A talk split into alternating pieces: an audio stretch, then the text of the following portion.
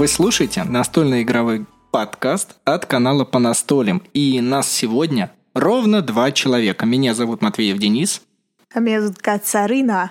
Кацарина будет вам вещать вместе со мной в десятом выпуске. Это юбилейный выпуск, и помимо того, что он юбилейный, он еще является первым в новом году. Так что мы вас поздравляем с годом свиньи. Мне, честно говоря, не очень нравится свинья, но и все же какой есть, такой и есть. А у нас вообще-то очень много друзей года свиньи. Я как-то не олицетворяю года с людьми. Итак, это десят... А зря. Хорошо. А, итак, у нас десятый выпуск, и как мы говорили в пятом выпуске, который был про настольную игру Root, мы будем каждый пятый выпуск посвящать какой-то конкретной игре. И здесь и сейчас мы вам расскажем о Dice Throne. Да-да-да, это я посоветовала, и я настояла на этом. Почему? Ну, потому что мне она нравится. Сначала ты хотела ее, потом я захотела ее. Точнее, я уже сыграла и такая, о, давайте чаще, чаще садиться. Вот так это и было. Мы подкаст разделим на несколько категорий, и первая глава нашего подкаста будет заключаться в том, что мы вам потихоньку о ней начнем рассказывать. Авторами данной игры являются Нейт Чейтлер и Мэнни Трембли, если я правильно произнес. Кстати, второй мужчина является также иллюстратором данной игры, то есть он и нарисовал персонажей, и еще а, смог их как-то охарактеризовать именно в игровом процессе. Ну, как я часто говорю, что бывают люди творческие, которые не только в чем-то одном могут преуспеть, но и в нескольких вещах. Вот как, например, второй человек, да. И, кстати, картиночки-то его очень красивые. Это ты свое субъективное мнение даешь? Да, это только мое мнение. Я считаю, что красиво рисует, но это мое мнение. Хорошо. Вы в любом случае в конце данного подкаста можете включить а, наше видео с этой игрой, как мы в нее играли, и составить свое собственное. Это всегда прекрасно, что люди могут а, думать по-своему. Кстати, а самое-то главное, можно зайти к нам в Инстаграм. У нас там есть фотки этой игры Dice Throne. И не только ее, еще и других игр. И вы можете просто посмотреть иллюстрации рекламная интеграция самих себя окончена, и мы продолжаем вещать о кубовом троне. Да, я люблю называть данную игру «Кубовый трон».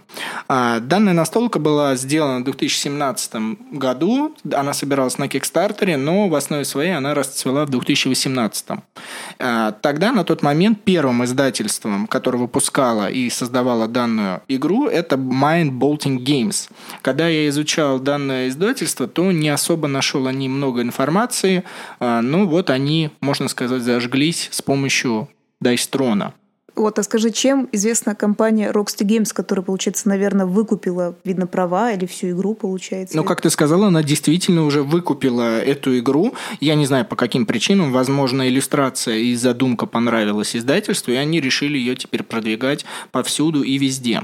А, Rockstar Games известны также игрой Санторини, Брас, вот это обновленное издание, которое Бирмингем и Лангшир можете, я думаю, вы знаете об этом. И еще игра Motherload, о ней мало кто слышал, но очень прекрасный колдострой, который почему-то у нас до сих пор не могут локализовать. Очень бы хотелось, очень бы хотелось это привнести. Это все мои любимые игры. Ты просто перечислил все любимые-любимые мои игры.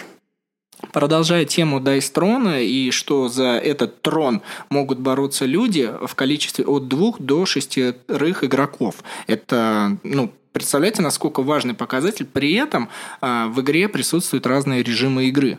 Ну да, можно играть один на один, два на два, три на три. Что это значит? Один на один это просто дуэльная версия, два на два это значит, когда два человека объединяются против двух других. Ну и три на три то же самое. Но при этом можно сесть, э, ну, просто сесть, неважно сколько у вас людей, например, шесть, и каждый будет сам за себя. Когда вы берете конкретного персонажа, кстати, в игре они абсолютно уникальны, имеют свою характеристику и стиль игры, несмотря на то, что эта игра кубиковая в основе своей, сейчас мы об этом расскажем, а персонажи имеют свою отличительную черту. Это не значит, что кубики будут бросаться по-особенному, но, кстати, о кубиках. На них у каждого есть а, определенные рисунки. Например, у пиромастера вы потом чуть-чуть позже об этом узнаете, есть огонек на кубиках. Это интересно. У паладина там есть рука, у монаха Я есть думаю, знак... нет, надо, надо прям ждать э, и рассказывать дальше индивидуально. Хорошо. А, в любом случае, эта игра себя представляет смесь э, броска кубиков, как в игре «Повелитель Токио», либо «Повелитель Нью-Йорка». Вы бросаете кубики, что-то выпадает, и при этом вам нужно уничтожить соперника. Это самая главная задача. Ну, точнее, что-то выпадает, и вы сами решаете, оставлять это или нет, и у вас есть три переброса, в, как бы в стандарте, да, если не выпал какой-то карты, которая дает, ну, плюшки, да, назовем так, какие-то свои индивидуальные.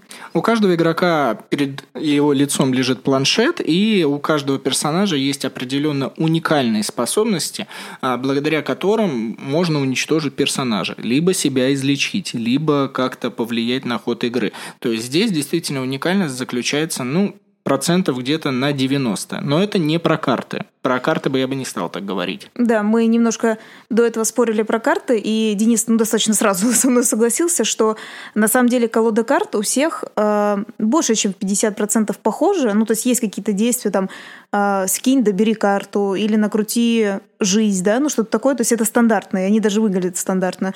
Но при этом есть и индивидуальные, то есть прям чисто под... Э, тебя, как бы под твоего персонажа.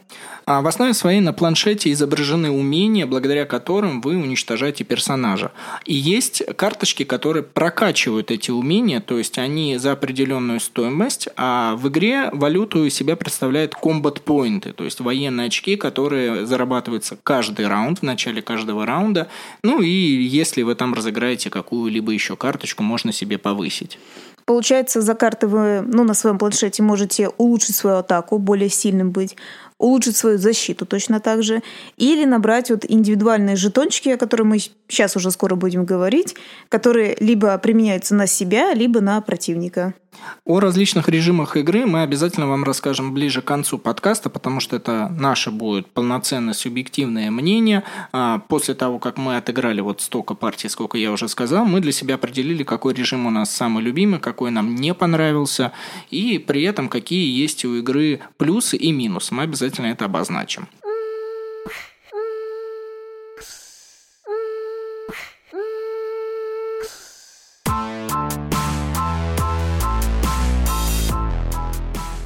Основной блок подкаста мы уделим э, героям, потому что они являются героями данной игры. И, естественно, э, когда вы послушаете вот этот блок, вы для себя, наверное, определите, кто по игровой тактике, по стратегии подойдет лично вам. Э, и я начну с того, что прям в игре в правилах написаны от простого к сложному. То есть есть персонажи, которых легко выучить, э, у них простая игровая механика, вам просто нужно кидать кубики и особо не задумываться задумываясь, там получать. И первый это Барбариан, варвар. Это такой мужчина, он такой весь воинственный, готов... Э, рыжий. Берсек, да. Он такой рыжий. Берсек. Он готов разрубать всех подряд.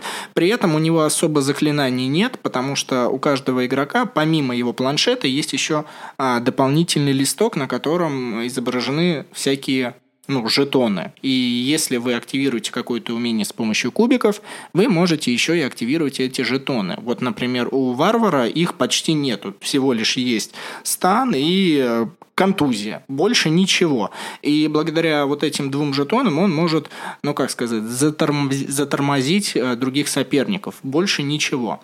Остальная его стратегия строится из того, что он наносит очень много урона. Помнишь, когда мы сели против него играть, у нас тогда друзья пришли, и Оля, это наша подруга, она решила сыграть за этого рыжего воина. При этом мы не понимали, что он из себя представляет. И как оказалось, он очень простой а, в освоении персонаж, но сложен как противник, вот так можно выразиться. Ну да, я соглашусь с тобой принципе, можно продолжить, да? Я думаю, про него больше нечего пока что сказать. Ну, я еще хочу сказать, что он лечится. А. Если для вас это интересно, не у всех персонажей есть э, умение себя лечить, прям это вот правда. это жизни, э, своей жизни повышать. И у всех остальных не такие сильные умения. Но чтобы вы понимали, в среднем а, у игроков, у персонажей где-то урон 7 в среднем, вот так вот. А у варвара у него до 10 доходит урон. То есть вы для себя вот здесь решаете тупая, простая сила, либо чуть-чуть больше изощренности. И здесь мы переходим к следующему по сложности герою. Это кто у нас? Это будет лунный эльф. Но ее можно назвать лунной эльфийкой вообще-то. Она, ну, женщина, естественно, голубого цвета кожи. В общем-то, она вот так выглядит. И очень, на мой взгляд, симпатичная. А она идет вторая по сложности, но при этом у нее максимально, я считаю, уже больше всяких вот этих вот, э, как сказать, много эффектов. То есть у нее есть уже четыре разных вида жетона, которые при этом есть негативные, которые накладываются на противника, или позитивные, которые накладываются на себя. А, негативные, они прям, прям здоровские, они там ослепление. Или чтобы, вот я как говорила раньше, надо кинуть кубики три раза и решить, то это уменьшает количество кубиков. При этом, ну, естественно, ты, например, две штуки кинешь, у и все. уменьшает? Не у нее. У противника, у противника, да. да. А ты, меня надо слушать, я про это и говорила. А также есть, например, называется таргет. Это ты накладываешь, и помимо того, что ты когда-нибудь там кинешь кубики, соберешь какой-то урон, и у тебя постоянно плюс два, прям автоматически, пока противник не снимет с себя этот жетон. Ну, а часто бывает, что тяжело его снять, и э, противнику лучше уже задуматься не как атаковать, э, ну, типа тебя, эльфа, да, как лучше сначала разобраться с этим жетоном, потому что э, Денис как-то против меня играл и понял, что пока он не снимет этот дурацкий жетон, он нормально не может играть. Ну, то есть прям чувствуется. Также у данной эльфийки очень очень хорошие оборонительные способности. Что это значит? Когда э, вы нападаете на противника, чаще всего игрок, э, ваш соперник, он обязан бросить защитный бросок кубиков. Это определенное заклинание, которое есть почти у каждого персонажа, и оно изображено на планшете в виде зеленого такого прямоугольника. И, например, у эльфийки, так как она не очень мощная, зато она очень сильно уворотливая. Она, как сказать, вот представьте в игре с луком девушка-эльфийка, она отпрыгивает. И когда вы бросили кубик, и если там выпало две лапки, две ноги, два следа, то она сразу снимает половину урона. Это да. вау, вау. То есть, э, если вы понимаете, что вы не можете играть от сильной атаки, то за эльфийку можно играть от обороны, и это чаще всего вот прокатывает и срабатывает. Я бы сказала, раскидывание этих жетонов на противников хорошо играет. Уворачивание. И также, кстати, что ты не сказал, вообще-то на каждом планшете есть еще описание. То есть, ну, такое, знаете, как добавляет автор описание. И там, в принципе, так и написано про эльфийку, что она уворачивается. Ваш стиль надо уворачиваться.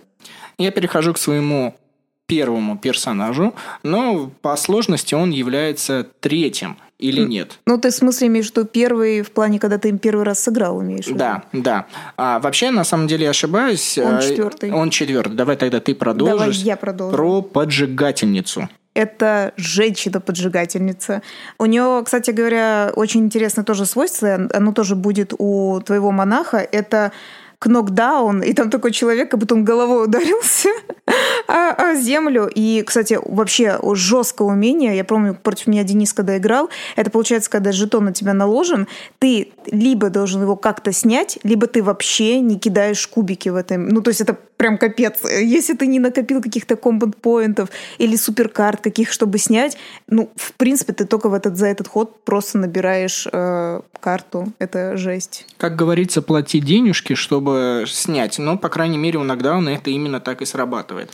Ну, и разные поджигания, в общем-то, есть в любом случае. Ну, это не характеризует. Это вот поджигательница, разные поджигания. Давайте чуть-чуть поконкретнее. Например, у нее отличительная черта, то, что, по-моему, у нее у единственной, у кого есть э, три одинаковых значения. То есть на единичке кубика, на двойке и на тройке. Ну-ка, покажи мне. Там действительно огонь нарисован. Убирай палец, потому что здесь на каждом да. планшете есть э, расположение элементов, э, изображение рисунков на кубик. И у поджигательницы есть три огня. И это очень классно, и у нее в основе своей стратегии строится нанесение урона через вот этот элемент огня. Ну, то есть ты просто имеешь в виду сказать, что есть такие кубики, ну, у каждого, а у кого-то на одном кубике нарисовано что-то чаще. Естественно, этого в вероятности больше выпасть. А у кого-то что-то меньше. Например, какой-то один только предмет, его меньше, он может меньше выпасть с вероятностью, да, но если ты соберешь комбо какое-то, то это прям супер удары будут. Я немного вам слукавил. На самом деле есть еще у варвара тоже три меча, и, следовательно, у них двоих происходит вот такое поджигание. Но... Вообще-то у эльфа есть три лука. Кстати, да, бах, все, все. Моя компетентность, мой, мои навыки игры в настольную игру Dice Throne сразу в ушах слушателей как-то упали вниз. Но я еще хочу сказать про поджигательницу, что у нее есть отличительная черта.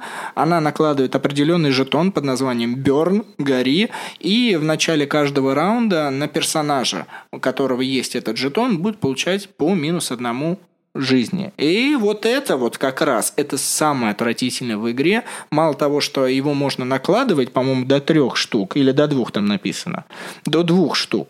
Вот. И оно еще, помимо того, что не один урон наносит, оно два урона наносит. Поэтому это большая беда, и Лучше не играть против нее, абсолютно никак не садитесь, она противная.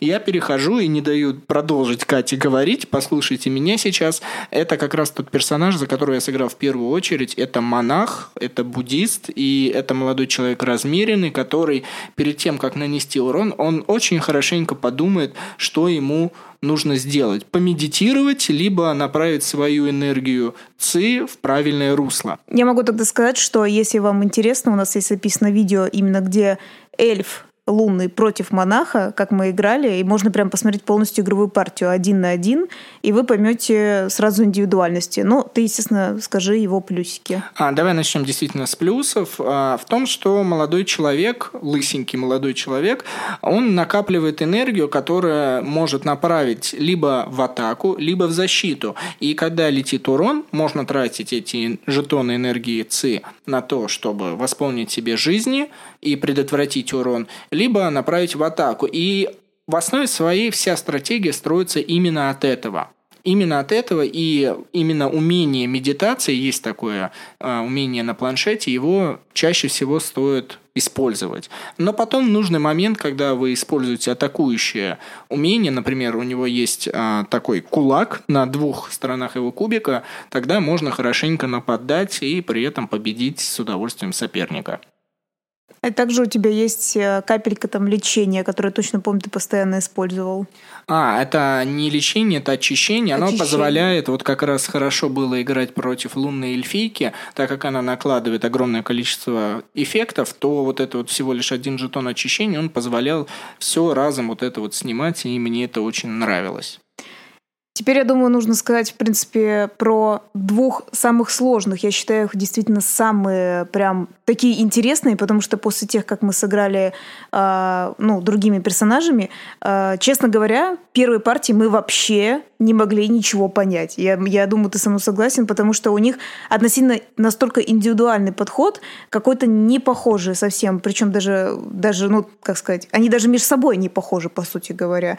И ты как раз начнешь с твоего паладина. Да, это рыцарь, который на самом деле для меня а, играет через деньги, и при этом деньги у него играют роль, позволяют перебрасывать кубики.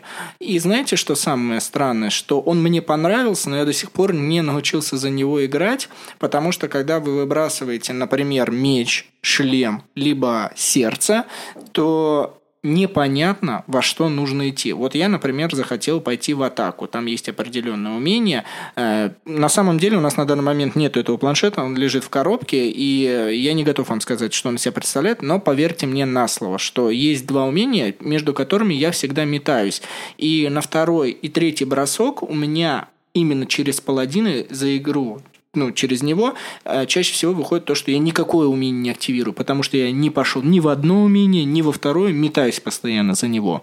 Я просто хочу сказать, что э, обычно, вот то есть те четыре, которых мы перечислили, там нужно что-то, ну, почти определенное, да, собирать три таких, кубика три таких. А вот паладин, что я посоветовала Денису, и тогда он более лучше стал играть, надо собирать, скажем так, разные виды того, что выпало. То есть обычно надо в других надо собирать, ну, например, три кулака, два еще чего-то одинакового, и тогда что-то прям хорошее получится. А у паладина надо одно то, одно все, и третье тоже должно быть другое. То есть именно у него больше самое интересное разброс. По-моему, он причем единственный, у которого лучше всего, это когда все подряд, условно, почти кубики.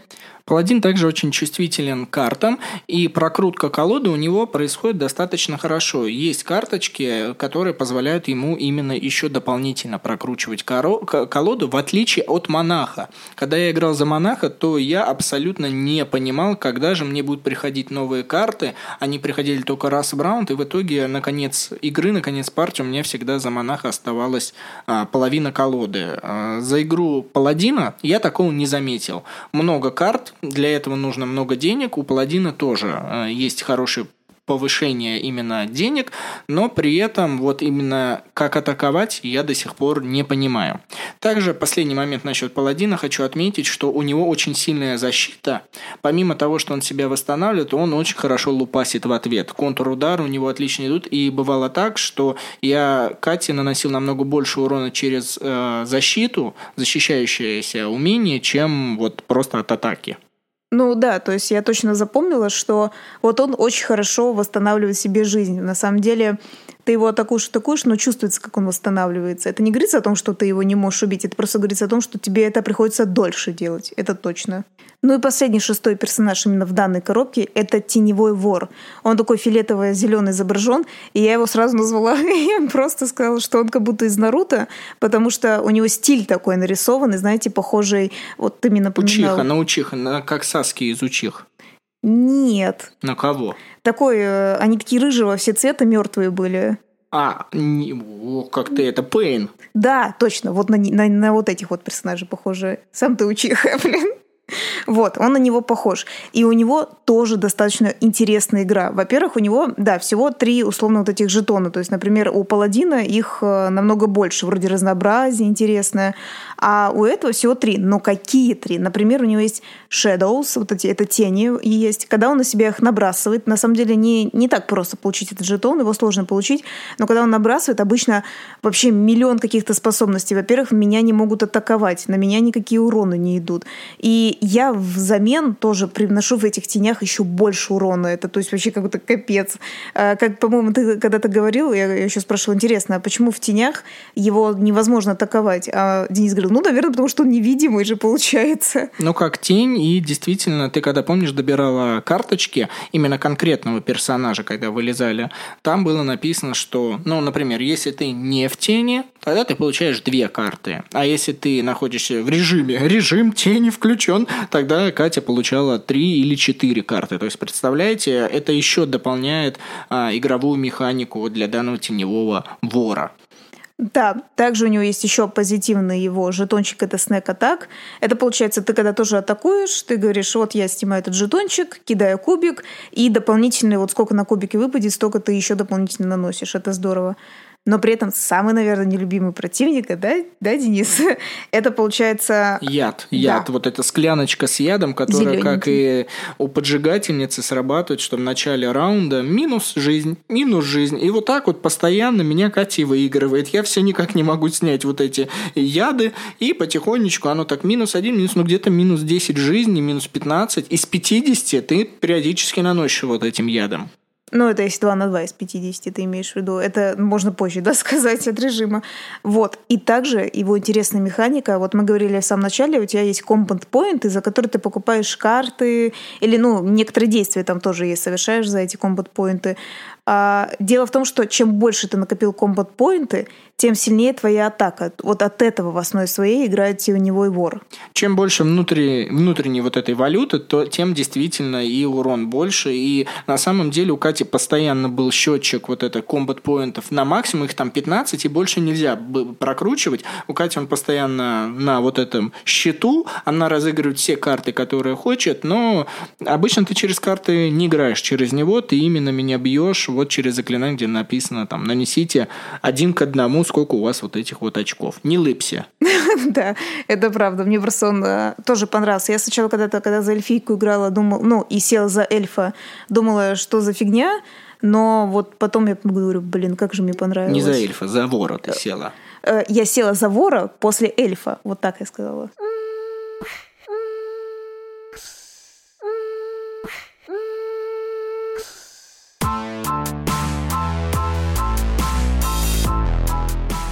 Это мы вам перечислили 6 э, персонажей, которые находятся в одной коробке, и это первый сезон. А, что значит э, первый сезон? В том плане, что существует второй сезон, и вот буквально э, люди, которые поддержали летом э, на Кикстартере второй сезон, э, те получили свои коробки уже сейчас, и давайте поговорим о различиях, которые есть между этими сезонами.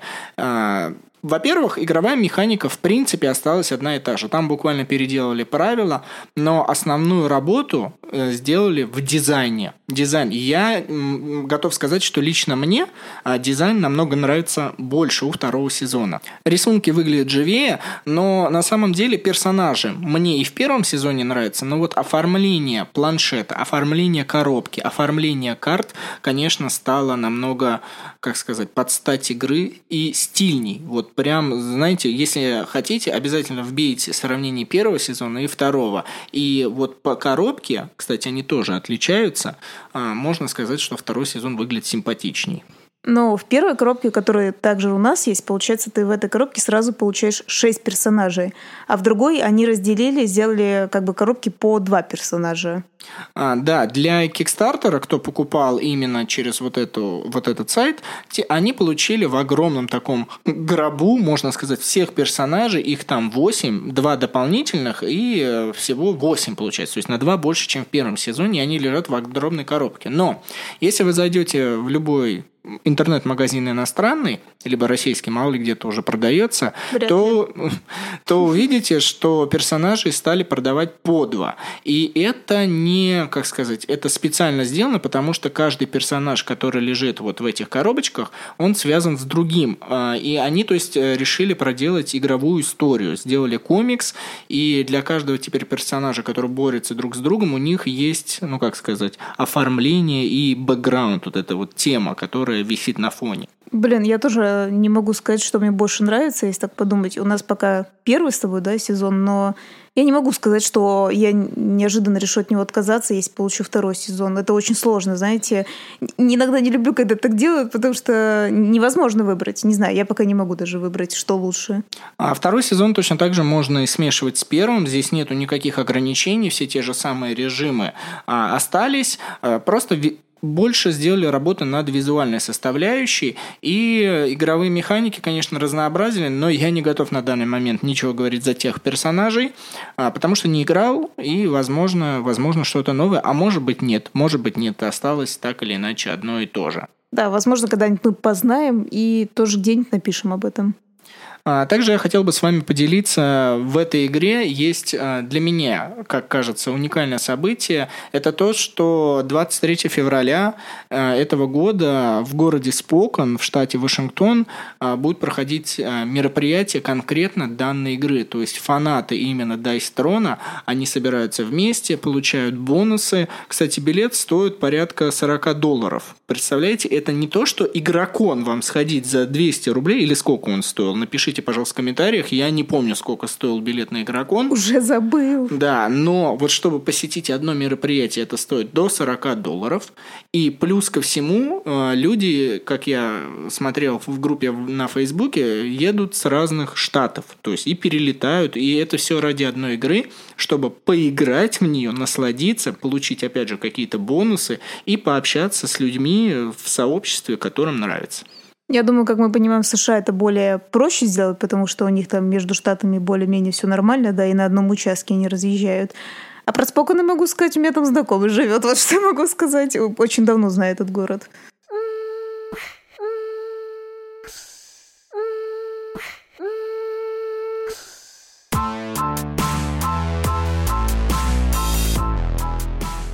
Мы переходим к эмоциональной части нашего подкаста и начинаем выражать свои эмоциями э, разные эпитеты и опять же рассказывать, как нам игра понравилась или нет. Ну, как вы знаете, как уже Катя сказала на данный момент в начале, в начале а, этого подкаста, что именно этой игре мы захотели уделить, она в частности захотела уделить целый выпуск.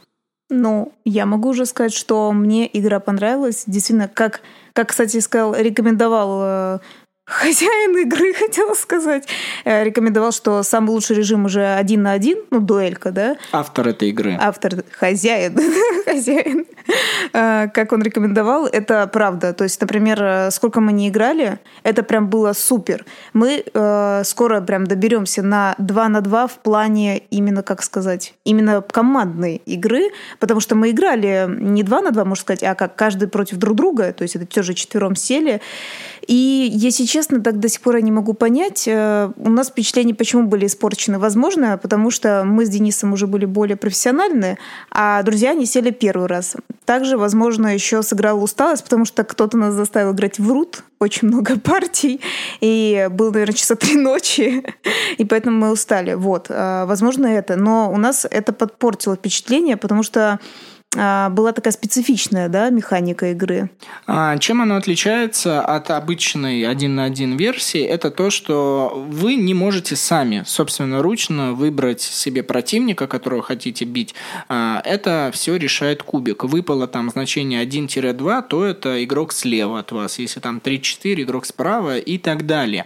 Конечно, кубик можно изменить с помощью карты, но опять же, здесь играет роль случая и получается какая-то уж очень сильная хаотичность, которая превращается вакханалию, в какое-то странное происшествие, и при этом действительно на тот момент, когда мы уже с тобой заигрались, э, врут, врут заигрались, э, садиться 2, э, не 2 на 2, а каждый сам за себя, это было сложно. Естественно, надо было попробовать и 2 на 2, но мы все уже устали. Мне кажется, в режиме 2 на 2 будет чуть-чуть проще, потому что, во-первых, вы команда, у вас один счетчик жизни на двоих, и вы можете ко- координироваться и кооперироваться вместе, а, чтобы наносить урон врагам, опять же, учитывая их слабые стороны и учитывая свои положительные мощные стороны все же мы собираемся выпустить э, видео именно в такой в командном режиме.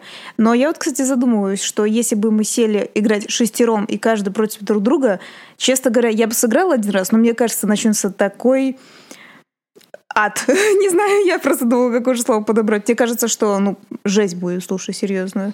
На самом деле, я опять же для себя выбор, э, выбрал любимый режим игры, это 1.1. Он пока, пока лидирует. Мне нравится, неважно с каким э, человеком садиться в нее играть. Это интересно, ты понимаешь, как бороться. Это некий кодекс, но с использованием кубиков.